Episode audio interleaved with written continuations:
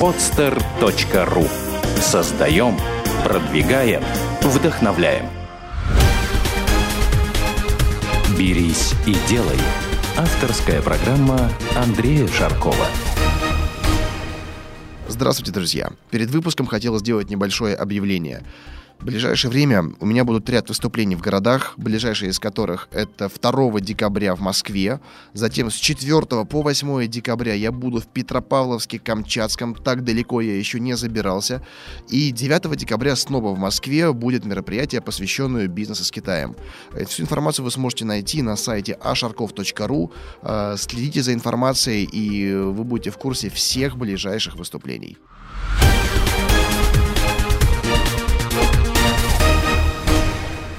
Здравствуйте, друзья! Меня зовут Андрей Шарков, и вы слушаете программу «Берись и делай». И сегодня у нас очень необычный выпуск. У нас сегодня три гостя в студии. Это Валера Станчук. Валера, здравствуй. Здравствуй, Андрей. А, Антон и Леонид. День добрый. Здравствуйте. Э, необычный сегодня состав и тем, что э, не все здесь предприниматели, предприниматели Валера, а ребята творческие люди, и вот как они нашли друг друга, что они вместе делают, мы сегодня вам расскажем. Э, для начала вот пару слов хотел рассказать о Валере. Валера уникальный человек, питерский предприниматель, в городе очень известный, да, в принципе, уже с какого-то времени не только в городе, но уже и в стране. И, по крайней мере, его активность такова, что ее невозможно уже замечать точнее, невозможно уже не замечать. Валера, расскажи, пожалуйста, в двух словах о том, как ты начинал, какие у тебя основные проекты, что ты делаешь. А, соответственно, спасибо большое за слова, хорошие в мой адрес. А, начинал я с 18 лет э, и понимал уже, что работа по найму не совсем меня будет устраивать, потому что ни один работодатель не мог реализовать мой потенциал на 100%. Поэтому, наверное, вот путь предпринимателя оказался мне на тот момент единственным возможным для работы и для развития. Ну и на данный момент это точно так же. Основной мой проект лежит в области детского образования, детского развития. Это детский лагерь Хаглары, это Академия талантов, дополнительное образование. Но параллельно я также занимаюсь проектами, которые поддерживают молодых людей, молодых э, предпринимателей. И вот как раз-таки сегодня мы встретились поговорить о проекте Made in Peter, который новый создан у нас для поддержки молодых, молодых э, дизайнеров. Я считаю, что молодые дизайнеры — это тоже молодые предприниматели, но они просто в сфере индустрии моды. И если им немного оказать поддержку, то они, в принципе, могут стать достойными представителями вообще, в принципе, фэшн-индустрии не только в России, но и на мировой арене. Да, я хочу напомнить нашим слушателям, что недавно у нас э, в гостях был Дмитрий Толстяков, и вот с Валерой они партнеры по одному из проектов, э, как раз-таки по Академии талантов. Да. Вот, э, Антон, чем занимаешься ты? Мы занимаемся производством сумок и аксессуаров из натуральной кожи. Соответственно, организовываем это не только в плане разработки дизайна, да, каких-то концепций, мы создаем эти вещи сами, то есть организовали собственное производство, производим, продаем, а, делаем красивые вещи. Но ты именно больше как предприниматель функционируешь или как вот именно креатор, создатель, как дизайнер? А, я занимаюсь всем, можно сказать так. То есть участвую и в разработке концепции да, дизайна, то есть, ну, такой более общем, в общем смысле дизайна, да. И также занимаюсь организационными вопросами, то есть непосредственно организацией производства и продвижения марки. Да, то есть у тебя уже есть свой бренд, он называется Тута. Да. Вот сколько человек у тебя работает?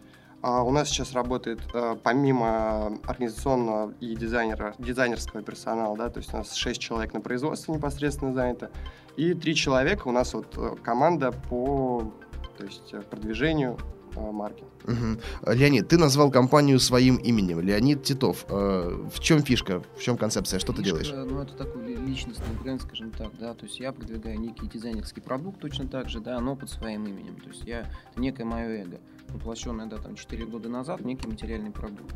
Угу. И это все успешно продается, существует точно так же. А что это? Что за продукт? Это натуральная кожа, это кожаные сумки, да, это частная история кожаные куртки, да, и все аксессуарная вся линейка, за исключением обуви. То есть уже 4 года, в принципе, такой довольно э, нормальный срок для России, тем более. Ну, срок немалый, да. Вот, все, в принципе, с каждым годом происходит какой-то прирост э, небольшой, но в отличие от каких-то, да, там, производственных компаний, которые ориентированы, да, там, на огромный сбыт, у меня все-таки именно такое дизайнерское эго, да, мое. То есть я ориентирован больше на себя и на свои личные творческие какие-то интересы, чем на развитие там глобального какого-то бизнеса, да, и выводы его там на вообще мировую арену. У меня пока таких амбиций нет. Но, по крайней мере, бывает, что одно вытекает из второго. И когда люди начинают, э, по крайней мере, так, как ты, да, э, хотят, не хотят, но потом это становится чем-то таким действительно глобальным, транснациональным. Ну, случайности не бывает, и тот вектор, который будет заложен, ну, собственно говоря, туда уже потом мы и придем. Ну, дай бог, мы посмотрим. Э, Друзья, слушатели, хочу сразу вам сказать, что, э, во-первых, мы сделаем отдельную программу еще об образовательных проектах и Валеры, и о проектах ребят. Но сегодня мы в студии все вместе, и программа будет посвящена абсолютно новой концепции э, продвижения товаров на рынке. Это, притом это оффлайновое продвижение в конкретном торговом центре, в конкретном магазине. По крайней мере, я не наблюдал такого в России, но за границей периодически встречаю. Это формат э, поп-ап магазина, правильно я э, Да. Pop-up Store звучит он за Store. границей, и, в принципе, пока что нету аналогов в русском каком-то языке, поэтому мы используем это название. А Pop-up Store — это очень известный в Великобритании, Австралии э, и Америке тренд магазинов, которые функционируют короткий период времени и предлагают лимитированную какую-то коллекцию, которую не найти нигде в другом месте. А, поэтому вот такой вот вид продвижения для российского дизайна нам, нам сейчас кажется самым актуальным, потому что он- они не нацелены на массовое производство, у них все коллекции лимитированные, и они все очень интересные, и с ними очень мало знаком э, широкий потребитель. И открывать магазин вот на две недели, как будет работать Made in Peter, а, показалось нам хорошей идеей для продвижения. Потом проходит две недели, и концепция меняется, завозится новый товар, то есть либо коллекция тех же дизайнеров, которые присутствовали там э, вот в первый цикл, да, э, и так каждые, каждые две А, недели. Да, вот мы называем это сессиями, то есть первые две недели это первая сессия, где как раз будут представлены все дизайнеры по коже, все, кто занимается изделиями из натуральной Мгм. кожи. Вторая сессия будет посвящена Новому году, это будут новогодние платья, новогодние костюмы э, и э, подарки. Мгм, отлично. Вот чем интересен формат и чем, мне кажется, он функционально оригинален, э, тем, что объединяются люди, объединяются люди с единой целью, и получается уже синергия, когда эм, ресурсы единые, да, но выгода для каждого очевидна. Э, вот хотел бы спросить дизайнеров, как вообще вы монетизировали свой труд, монетизировали свои продукты? Что, что До этого. Монетизиру- как, вы, как вы зарабатывали на этом? Сейчас вот создается магазин, да, который э, будет расположен в номер один просто в лучшем торговом комплексе на северо-западе. Мы об этом отдельно поговорим вообще, как вообще туда попасть, как туда встать. Я неоднократно озвучивал э, название этого торгового комплекса в э, программах. Вот. И я знаю, что э, в одиночку вот туда встать, по крайней мере, начинающему дизайнеру, да, или даже не совсем начинающему, там, которому работает уже там 4 даже года, не так просто. Но вместе оказалось проще. А вопрос про монетизацию заключается в том, вот как вы выводите свои товары на рынок, как вы э, зарабатываете на этом деньги. Потому что вы ведь не только для удовольствия это делаете, правильно? Ну, конечно, нет. Изначально, изначально, конечно, все делается для того, чтобы реализовать свои какие-то творческие амбиции, это понятно. Вот, но со временем сталкиваешься с экономическими реалиями, понимаешь, что все-таки нужно на этом как-то зарабатывать. А, зарабатываем, ну, изначально интернет-магазин, например, в нашем случае, да, марки Тута. А, мы создали интернет-магазин и изначально ориентировались на продажи онлайн. Вот, а, и работали под заказ. То есть, а, как только поступает заказ на вещь, мы, благодаря тому, что у нас есть собственное производство, мы ее отшиваем в короткие сроки и продаем. То есть, э, вот э, это основной был источник заработка. Мгм. Леонида, у тебя? Ну, у нас э, немного разная история с коллегами. Если коллеги больше ориентированы да, на промышленную такую производственную историю и сбыт, соответственно, у нас э, ну, большую часть, там где-то порядка 60% в удельном весе да, там, прибыли занимают частные заказы, оторванные от каталога в принципе. То есть, То есть экс- это вот человек, да, человек придумал некую вещь, он ее хочет, некую куртку, она вот, это его некая мечта, да. И вот эти 60% ну, как бы вот этих частных потребителей, они нас кормят именно таким образом Мгм. через частный заказ. А Остальные 40? Остальные, остальные 40 это бытовая история уже, да, такая производственная, благодаря, да, там, таким проектам, как делает Валера, они есть, аналогов тому, что делает Валера, пока нет, но есть более мелкие какие-то ярмарочные истории, они проходят по всей России, там, в Москве и так далее, А, мы на них ездим.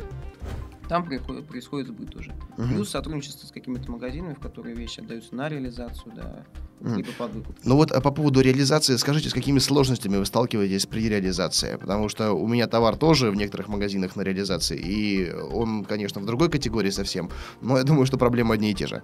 Проблемы, я думаю, что да, одни и те же. Это проблема торговой наценки. В первую очередь, по регионам она разная, и как бы очень хочется выходить на московский рынок, но с 200% наценкой торговать тяжело нам лично, потому что Да. дизайнерский продукт, у него заложен большой процент себестоимости уже изначально. Мгм. И мы не можем понижаться в цене, не Китай. Абсолютно логичная ситуация у меня, хотя товар у меня продуктовый. Э, При виду продуктовый это м, пи- отчасти пищевка, отчасти сувенирка, да, ну, шоколад. Эм, А в- вы пытались выходить на рынок со своим магазином, с какой-то вот своей точкой открываться в проходимом месте, потому что в непроходимом открываться смысла нет. Э, Ну вот на данный момент я хочу сказать, что мы вот буквально месяц назад открыли шоурум, то есть э, это не магазин в полном смысле слова, да, но это шоурум, он находится в центре города, рядом с метро и, в принципе, достаточно доступен. Ну, хочу сказать, что, в принципе, это, конечно, дает ощутимый прирост продаж, и продукт становится для человека более доступным. Именно в магазинах, в торговых комплексах пока нет, потому что пока тяжело это сделать для нас, для небольшой фирмы. Вот. И это тяжело не только для небольшой, даже вот, в принципе, средний бизнес, он довольно э, комфортно может себя чувствовать, но средний бизнес, нам до него еще расти потихонечку. Не знаю, Валера, может быть, уже в нем находится, наверное. Для меня средний бизнес это от, наверное, пожалуй, там 200 миллионов, может быть, оборот. Все остальное, это все равно, хотите, не хотите, это мы, мы пока еще малыши. Здесь нечего стесняться, нам есть куда стремиться. Но, по крайней мере, вот такими объединениями, консорциумами мы можем достичь этих результатов быстрее. И вот какое-то время назад, да, у вас небольшие шоурумы, интернет-магазины, реализация в чужих магазинах. И вот появляется в Питере, сколько уже, два года, наверное, да, прошло, наверное.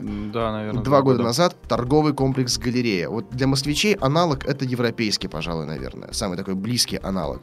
Э, Когда появляется галерея, проходимость в мегах падает на 30%. Э, Остальные магазины центральные начинают сильно страдать, потому что все люди идут туда. Но попасть в галерею очень-очень сложно. Во-первых, все места там были забронированы и раскуплены еще до открытия за год. И даже когда кто-то уезжал из галереи, на его место стояла очередь там в 50-60 компаний. Я до сих пор стою в очереди на островное место, и объективно даже там один человек из администрации галереи говорит, ребята, у меня вот друзья, как бы есть там родственники практически, я работаю в администрации, не могу сделать им место, поэтому стойте в очереди, ждите. И вот так на минуточку, э, 10 квадратных метров галереи островных площадей стоит полмиллиона в месяц. Да, но я вам скажу, я готов на такие затраты, потому что галерея это объективно лидер рынка ритейла. И вот вы там открываетесь. Это, это я считаю, уже определенный такой э, шанс, шанс сумасшедший. Как вообще это стало возможным? Как вот так вот другие в очередь стоят, пробиваются, да, через общую дверь ломятся.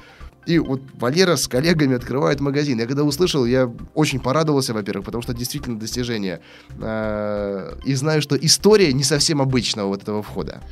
Э, Да, естественно, галерея сейчас является самым интересным для нас местом по торговле, потому что проходимость его составляет 2,5 м, 2,5 миллиона в месяц, то есть а в Питере живет 5 миллионов. Да. То есть мы понимаем, да, что в месяц проходит пол Питера. А, Соответственно, как мы туда вошли, это была очень интересная история. В, неде- в галерее проходила неделя моды а, в октябре месяце, и а, директор отдела маркетинга, она была, соответственно, на площадке, проверяла, как работает фэшн-маркет. Мы участвовали просто как небольшие участники, представляли немного российских дизайнеров, и она со своими коллегами обсуждала, вот, что было бы интересно ей открыть такой вот pop-up store магазин в галерее, чтобы создать вот такой новостной повод, привлечь новых посетителей и так далее. А я краем уха это услышал и подумал, что вот, наверное, здесь-то я и встану. И подошел, начал коммуникацию, начал разговаривать, узнавать, что это за идея, как, что они хотят добиться, узнавать их потребности. А, и понял, что да, эти потребности мы можем с лихвой реализовать, э, несмотря на то, что мы не гигантская какая-то компания, а, мы можем привлечь новых посетителей, создать новый но- ну, новостной повод. А, после этого было предложение сделать презентацию, и не одну, штук 10, и на английском, и на русском, но начался переговорный процесс, и, в принципе, в этом переговорном процессе мы родили вот такой вот проект, mm-hmm. который сейчас как раз-таки будет реализовываться в галерее на третьем этаже. То есть вот сейчас, конечно, это прозвучало со слов Валеры очень так легко, э, услышал разговор, подошел, завязал э, контакт и так далее. Вот, хотя вот, вот вы задумайтесь вообще, сколько времени прошло вот от момента вашего первого разговора до каких-то... А, сейчас скажу, 42 э, дня. 42 дня да, вот Теперь вот, друзья, представьте, э, для многих из вас, для кого стоит проблема выхода в розницу, вы понимаете, что это месяцы переговоров. Даже вот мы сейчас вышли там, в комплекс пониже уровнем лета, э, это два месяца переговоров было, да. Э, есть, скажем так, общий вход, называется это отдел аренды, куда вы приходите и вам говорят, вставайте в последним в очереди. И вы понимаете, что перед вами сотни компаний. И вы стоите, ждете, ждете, ждете, но благо, что у меня в компании есть уже легендарная личность, зовут ее Татьяна Гесберг, Валера, ты с ней знаком. Прекрасно. Она делает невозможное, она умеет эти очереди обходить, она более того может создавать свои очереди уже. Также заходит с нестандартных как бы сторон. И потом у нее спрашивают, Таня, как вы встали в это место, как вы там оказались? Вот сейчас такой вот вопрос я задаю уже Валерию, и он на него отвечает, да? И то, что прозвучало буквально так за полминуты, вот вы сообра... просто вообразите, все стоят в общую очередь, мечтают, просто жаждут попасть в галерею. Притом это реально бренды, бренды с именем. Бренды, которые готовы работать в галерее в минус, да, просто для того, чтобы иметь имиджевое присутствие. Кстати, многие так и работают там. Конечно. Вы знаете условия, потому что арендная ставка там сколько? Тысяч 60-70 за квадрат. Да, около того. Примерно так, да? И люди готовы на эти цены, просто и я готов, да, ну, лишь бы открыться. Все понимают, что участие, ну, шанс, по крайней мере, стать, быть рентабельным в галерее, он огромный. И вот абсолютно Валера наверняка не задумывался, что он будет стать в галерее. Услышал, увидел возможность, Просто по- по-английски все это, да, было? Да, разговор был на английском, и, соответственно, английский нужно знать. Ну вот Я уже, уже. Вывод первый, друзья, вывод первый за Английский нужно знать. Второй вывод. Слушайте, что вокруг вас говорят. Это, возможно, определит просто ваш, ваш вектор и ваше развитие. Э, не знаю, как у вас, но, по крайней мере, у меня все направления, которые сейчас есть по бизнесу, они в, в огромной степени оказались э, у меня абсолютно случайно я не думал, что я буду заниматься тем, что я делаю сейчас. Ни по одному из направлений. Так случилось, случайно, и все динамично. Услышал, подумал, завязал разговор, подошел там все к нужному человеку. Притом, э, вот согласитесь, место могло быть продано очень дорого. Очень дорого, да? Но э, помимо коммерческих интересов, как оказывается, у иностранных управляющих компаний есть еще другие интересы. Э, что, что вот им нужно? Почему вообще, вот как ты думаешь, вот дали такому оригинальному проекту, а не тому, кто может заплатить больше денег? Ну, значит, здесь э, нужно четко понимать потребности своих партнеров, с которыми работаешь, уважать их и пытаться реализовать. Тогда, в принципе, и тебе будет выгода. Значит, галерея, давайте вот представим себе, галерея — это мощный, огромный бренд, мощный торговый центр. А они, в принципе, нормально, хорошо зарабатывают. Очень Но у каждого, много зарабатывают. Да, очень. Но у каждого человека, как у организации, у них есть потребность не только в зарабатывании денег. Есть потребность реализации, есть потребность несения какой-то хорошей миссии. И мы предложили галерее, что есть талантливые молодые молодые ребята, которыми они тоже когда-то были. Не все же начали сразу там с миллиардов, да, то есть все начинали как-то, как, кое-как, как-то. И мы им предложили поддержать этих ребят, чтобы дать им старт. Эта идея и эта миссия понравилась руководству, а они понимают важность а, этого и предоставили нам льготные, абсолютно льготные э, ставки по аренде, чтобы этот проект реализовать.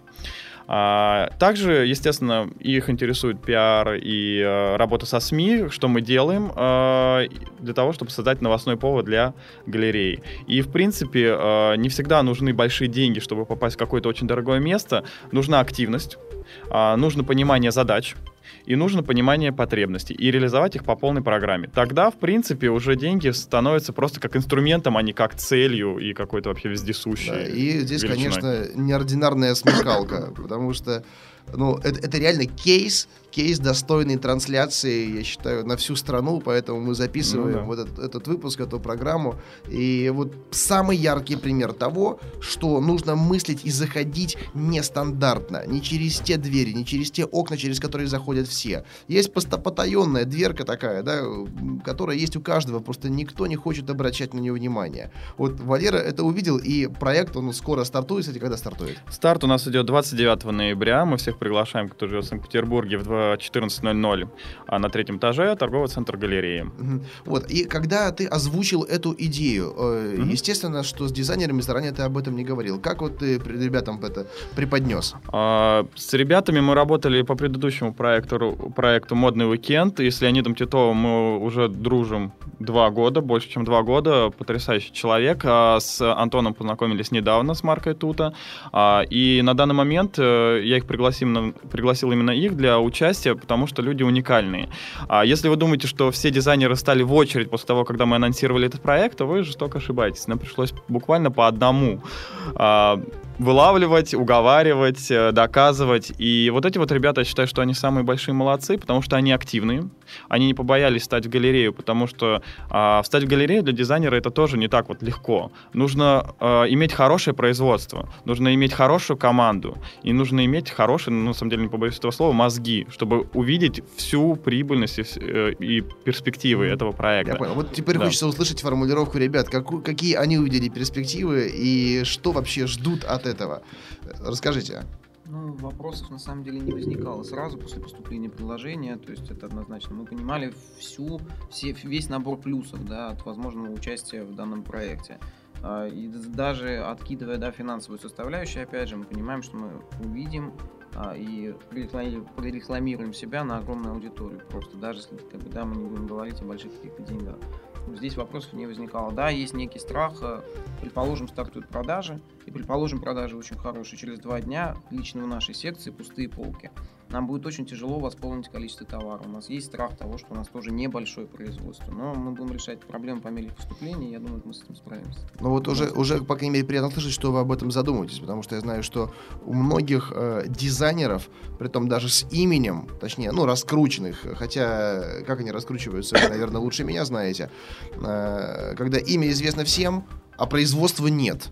Когда вот э, перед выпуском мы говорили об этом. Одна коллекция есть, и рынок готов ее потреблять. Но дизайнер не в состоянии этого произвести. Он придумать придумал, сделал образцы, а вот уже дальше все вот упирается в какие-то там технические моменты и неготовность развиваться в этом направлении. Вот, э, Антон, расскажи, пожалуйста, ты готов к тому, что если твой продукт, точнее не если, когда твой продукт будет, э, допустим, с полок э, в течение выходных раскуплен, да, э, быстро это все восполнить? А, Ну, я согласен с Леонидом по поводу того, что были какие-то опасения именно соглашаться на этот проект или нет. А, Плюсы, естественно, они очевидны. Понятно, это доступность для потребителя. А, Минус, вот действительно, справимся мы или не справимся.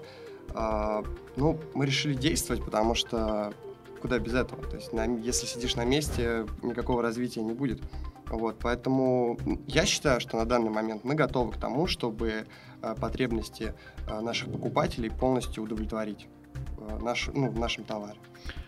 Ну вот я считаю, что вот этот вот момент, который сейчас ребята озвучивают, он самый важный, что они до конца не уверены, ну, потому что нельзя быть до конца быть уверенным в бизнесе никогда. И, но они вот этот страх борят и двигаются. А многие просто будут сидеть, бояться, считать, считать миллионы лет и, ни- и ничего не делать, да? То есть почему, э, соответственно, э, передача так и называется, что Ты берите прав, ты дело, прав. да? Я, я наблюдаю даже, не- неоднократно наблюдал людей, э, у которых, что вот э, был такой период жизни, когда они сделали действительно что-то яркое, что-то интересное. Они стали такой вспышкой, но вспышкой и остались. Это была такая импульсная такая засветка, а не, а не постоянная, да, вот как вот выражаясь фотографическим языком, есть статичный свет, который светит ярко и постоянно подсвечивает, есть импульсный. И вот кого-то вот этот импульс раз, им- и все, и э, он оказывается такой инъекцией в мозг, достаточно им потом на всю жизнь. Все, их увидели, их заметили, там 10 человек у них купило, погладили по голове, сказали, ты молодец, и все. И вот это на этом все и заканчивается. Да? А вот чтобы системно продолжить развиваться, повторить собственный успех, превзойти самого себя, вот на это уже готовы единицы. И более того, э, единицы вообще этого искренне хотят.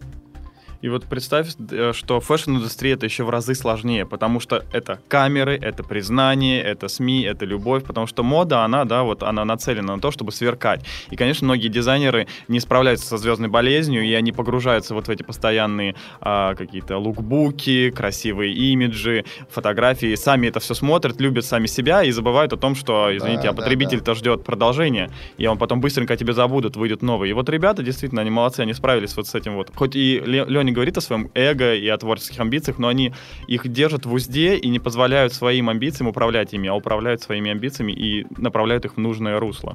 Поэтому я считаю, что именно вот эти ребята, за ними действительно большое будущее. А, и много говорят про российскую индустрию моды, говорят, что она не умирает с каждым годом, и ее все тяжелее и тяжелее поднимать. Но, опять же, я смотрю вот на них, на молодых дизайнеров, которые работают с нами. Их немного, их там процентов 5, но они внушают надежду. И действительно, когда люди приходили в галерею, и они говорили, мы прошли всю галерею, но не видели вот такой вот сумки, мы ее купим, давайте нам контакты, я понимаю, что потребитель готов это взять и готов поменять э, иностранного производителя, любой известный бренд, на молодого российского дизайнера, потому что это круто. Да, и мне кажется, какое-то время назад, да, буквально еще года четыре назад, ну, по моим ощущениям, mm-hmm. э, ситуация была совершенно иной. Э, и каким-то стандартным вещам было больше доверия и уважения, чем э, каким-то эксклюзивным, хендмейдовым. Но вот здесь у ребят больше опыта. Расскажите вот как бы по ситуации на рынке, насколько э, сейчас эксклюзив востребован и насколько на нем можно зарабатывать? Uh, ну, первое, что хочу отметить, то, что наблюдаю за последние вот три года, да, вот как мы начали развивать наш проект, uh, есть из года в год то есть растет число людей, которые готовы это купить, а готовы, как Валера правильно сказал, поменять брендовую вещь на вещь тоже брендовую, но бренд как бы гораздо менее известный. А, и люди начали понимать, что а, то, что сделано с какой-то идеей, вот, этот продукт, он действительно может быть ценным, даже если он пока что еще не раскручен и пока что находится в таком как бы состоянии, ну, можно даже сказать, handmade какой-то вещи. А, то есть положительная тенденция, безусловно, она есть. У меня такой вопрос, наверное, будет тоже к Лене. А, мы говорим о том, что бизнес должен решать потребности а, своего покупателя. То есть, как ты думаешь, какие потребности ты решаешь с помощью своего продукта? Ты говоришь, что 60% это индивидуальные заказы. То есть, почему люди приходят к тебе и вот заказывают? Ну, очень странно, на самом деле, тенденция такая, это палка на двух концах с какой-то стороны. Первое мое наблюдение за последний, там, допустим, год, особо ярко я это вижу, а, я называю это достаточно грубо, публика пережрала. Пережрала полностью вс- всего, да, вот всего набора продуктов во всех отношениях. И, и на этой почве начинается какой-то вот поиск, да люди сами не знают, по сути, что они ищут. Они просто не хотят то, что в магазинах. Они просто переели, потому что выбор позволяет на данный момент, в принципе, купить все, что угодно. Да, никто не может найти себе хорошие ботинки, хорошую сумку, хотя их миллиард лежит в магазине. Они придут, они начнут искать какой-то альтернативный вариант, где вот это вроде как ну, не, не у общего стоило. Прошу прощения, да, вот за такое грубое. Потому что, ну, вся масс-маркетовская история, это для меня лично это некий храм потребления, да, где вот происходит вот такая вот бесконечная закупка, да, вот каких-то общих вещей, которые есть у всех. На этой почве, на этом фоне, да, народ идет и ищет то, что вот, вот он, она будет у него одного. Это первый момент. Второй момент для людей это досуг. И мы это знаем, то есть есть ряд клиентов, для которых это досуг. Это не, не способ приобретения новой интересной вещи. Это способ времяпрепровождения. Это вот то, что, то, что назвали сейчас шопингом, да, когда просто потребление ради потребления, культура, культура отдыха определенная. Я с тобой согласен, я это наблюдаю, и э, не только у нас, да вообще во всем мире. Когда ты в, в, в будний день идешь куда-нибудь по европейскому городу, улицы пустые, выходные дни, они заполнены, и вот эти вот центральные магистрали, даже в маленьких европейских городках, и все первые этажи на километр забиты э, какими-то европейскими и э, мульти, транснациональными брендами, и все там там просто в очередь стоят. Делать больше нечего им. Такое ощущение. Ну вот Леня тоже интересное э, замечание сделал, что для людей а сейчас пойти и заказать индивидуальные вещи, это тоже как вид отдыха. То есть они реализуют себя с помощью дизайнера, реализуют свои идеи, и потом эта вещь у них остается таким важным артефактом. Да? Можно купить любую там маечку в масс-маркетовском магазине, а можно сделать свою, и она будет намного ближе к телу, скажем так. Ну, это еще момент э, такой принадлежности причастности. То есть, опять же, человек, э, делая заказ, либо покупая да, какой-то дизайнерский какой-то продукт, наш, не наш, неважно, а вот это причастность некой другой истории. Mm-hmm. Я не с масс-маркетом. Я отношусь к какой-то другой категории потребителей. Да, это ты, приятно. И ты знаешь, что, что самое интересное? Вот, по крайней мере, по моим наблюдениям, что, что я вижу. Вот эта цикличность, она, она непрерывно постоянна. Э, сначала вот масс-маркет развивается, и все говорят, что невозможно уже сделать что-то альтернативное, смысла нет. Все ходят, покупают банальные стандартные вещи до тех пор, пока вот не появляется такая прослойка, которые хотят вот другого, что угодно, но другое, да, и затем это как-то группируется в определенные э, субкультуры, субнаправления, да, которые начинают уже так почковаться отдельно, развиваться, развиваться, и потом центр тяжести смещается туда, и в какой-то момент вот эти альтернативные направления тоже становятся массовыми, и потом наоборот, это все дальше, дальше, дальше, дальше. Ну, вот, э, и не исключено, что то, что сейчас является эксклюзивом, то, что делаете вы, да? Вот я, по крайней мере, надеюсь, что так и будет. Не, не посчитайте, что это, это плохо, я считаю, что это хорошо, что э, это будет больше популярно, и чтобы удовлетворять спрос, да, ведь зарабатывать можно двумя направлениями. Либо э, продавать высокомаржинальные товары небольшим тиражом, либо продавать по, по приемлемой цене, но тиражем, э, тиражно тиражировать это все. А это уже развитие производства, делегирование производства, возможно, в Азию, контроль качества и э, вот нахождение определенного баланса, чтобы и качество было приемлемое, и цена. Кто-то сознательно остается вот в этой категории суперэксклюзива, да, который делает штучные вещи для единиц. И такие марки становятся легендами, легендами умирают да, а другие марты, марки, они в какой-то момент становятся легендарными, а потом становятся попсовыми. И затем уже нужно делать ребрендинг, либо создавать что-то новое, либо убивать себя.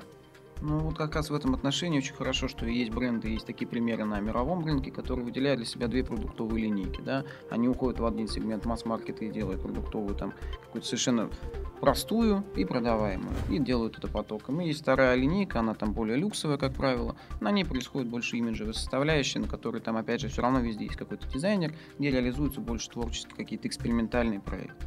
Ну, наш путь в дальнейшем хотелось бы видеть такой же. Ну да, это, пожалуй, такой у- универсальный путь. И вот большинство потребителей, они даже не догадываются, что некоторые марки, марки принадлежат одним холдингам. И, казалось бы, при том они не то чтобы конкурирующие, они совершенно разные, а владельцы у них одни. Ну, даже некоторые рабочие группы э, те же самые. Ну вот дом Луи Виттон владеет 85% всех модных домов э, в мире. То есть с 1864 года, конечно, они уже все, все под себя собрали. Да, да, да. И при том это группа компаний LVHM. LVHM чем, да? да, Луи Виттон, Хеннесси, Моэт. Очень много, очень Moet, много, да. И PPR еще с ним вместе, это тоже вторая компания, которая контролирует основные. Да, и вот э, рано или поздно, конечно, это длительный процесс э, такой глобализации. Сначала происходит локализация, да, а потом глобализация, объединение. Но, опять же, это все не за год, не за два, это поколение может быть способно на такое объединение. Естественно, но видишь, здесь э, модный бизнес, он отличается тем, что он э, очень сжат по срокам. То есть быть модным все время невозможно. То есть сезон, там, 3-6 месяцев, и все, меняется уже другую, другие какие-то тенденции. Поэтому здесь тяжело работать, нужно всегда их отслеживать mm-hmm. и быть э, в тренде, так скажем, да.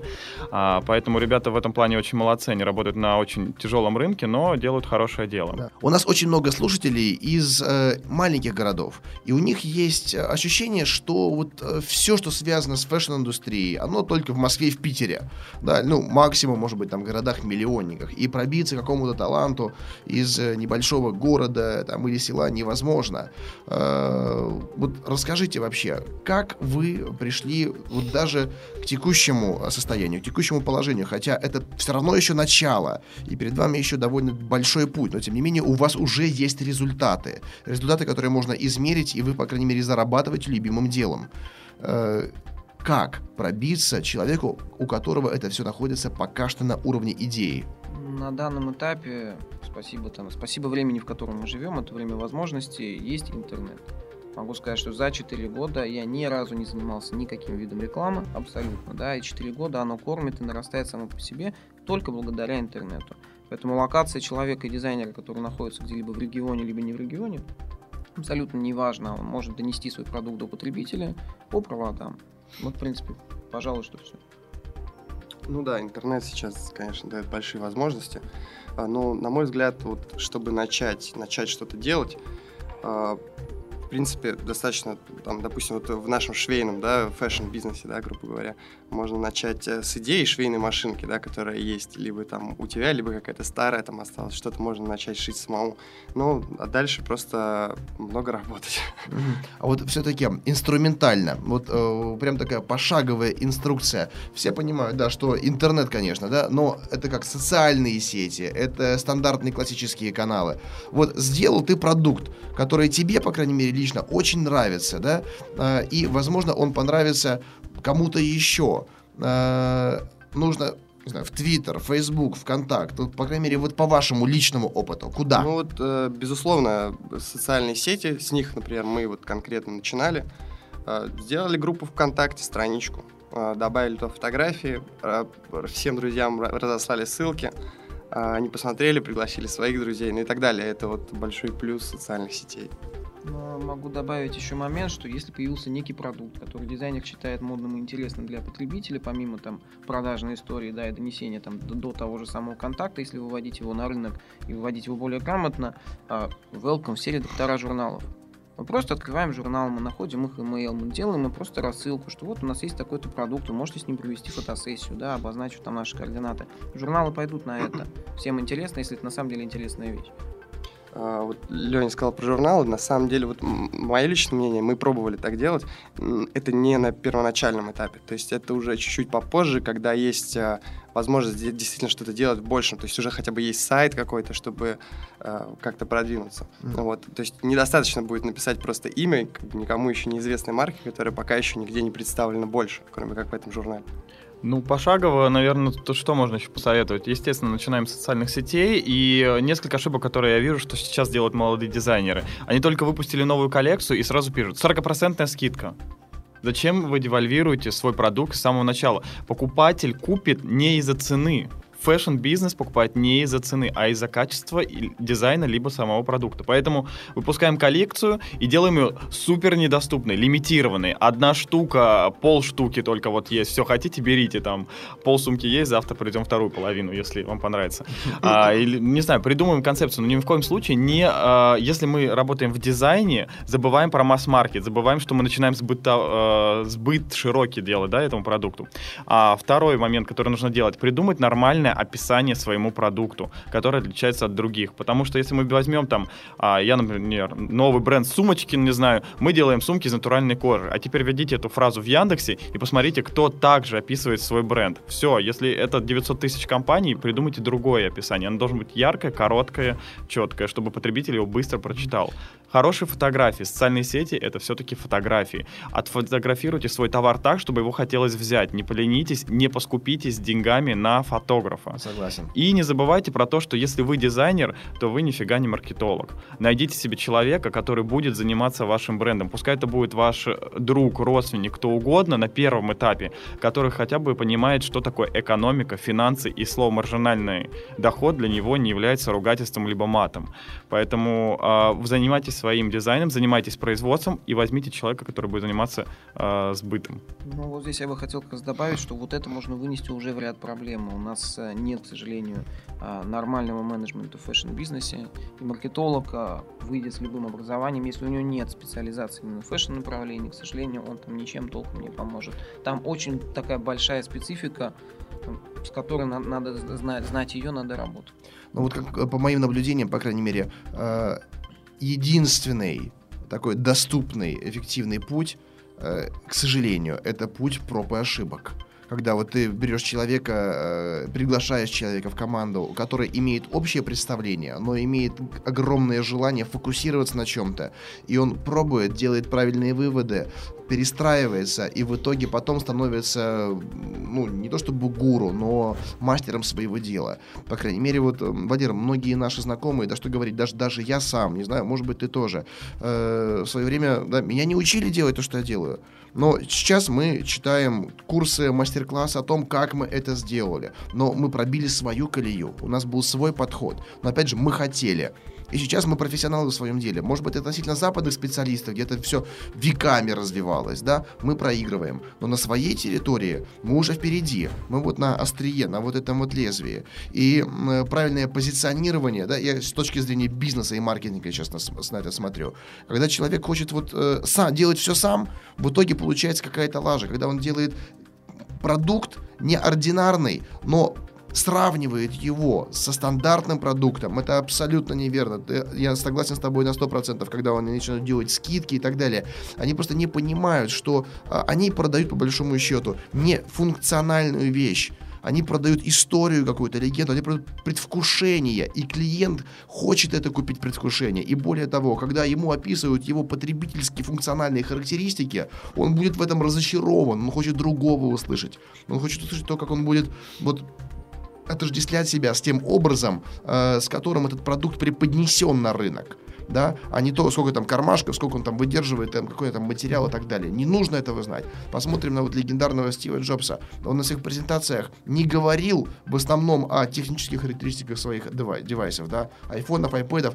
Он создавал определенную субкультуру. И нам хотелось примкнуть к этой субкультуре, сказать, да, мы такие же, да, мы покупаем это, потому что хотим быть такими, как вот ребята с этих рекламных роликов и постеров, да, и мы разделяем те же ценности. То же самое с любым продуктом, я считаю, и нужно задумываться об этом с самого начала.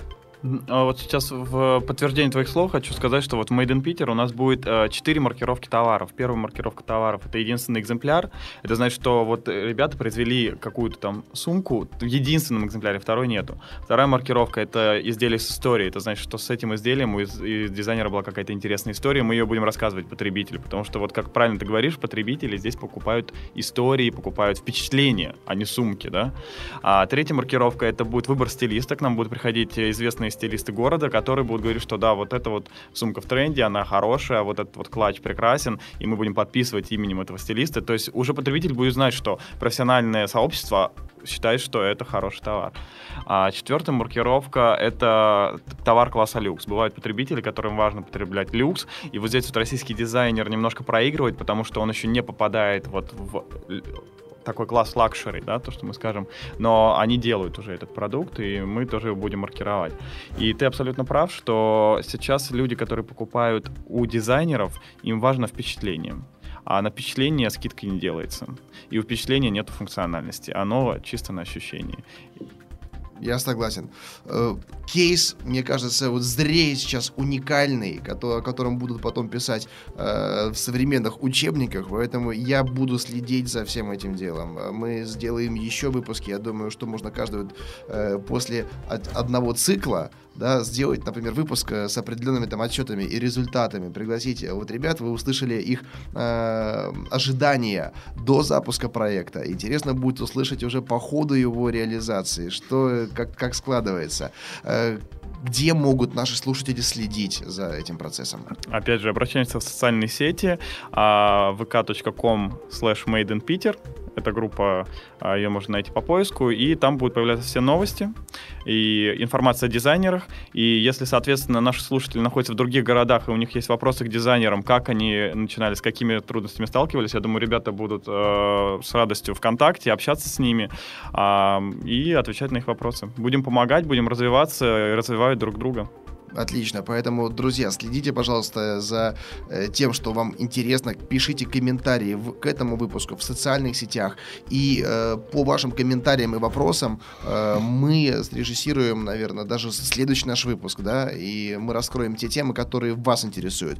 Мы обозначили интересный, интересный проект. Э, будем следить, как это все развивается. Задавайте вопросы, не стесняйтесь. И последнее хочу сказать, что если нас слушают дизайнеры, которые находятся не в Санкт-Петербурге, то обязательно пишите в руководство этой группы, мы рассмотрим ваше предложение, и, может быть, вы попадете в следующую сессию а, и будете представлены также в Санкт-Петербурге. Да, и помните, друзья, что никто никогда сразу не был тем, кем стал. И, возможно, тот, кто сейчас слушает эту программу и хочет реализовать свой продукт, оказавшись на э, полке или там на стенде в галерее вместе с Антоном, вместе с Леонидом, начнет свою великую карьеру. Дай Такой бог. шанс есть. Друзья, спасибо, что пришли. Напомню, на студии был Леонид Титов, Антон, Валера. Мы с вами еще увидимся неоднократно, надеюсь, в наших следующих выпусках. Меня зовут Андрей Шарков. Вы слушали программу «Берись и делай». Спасибо вам. Спасибо, Спасибо. тебе. Счастливо.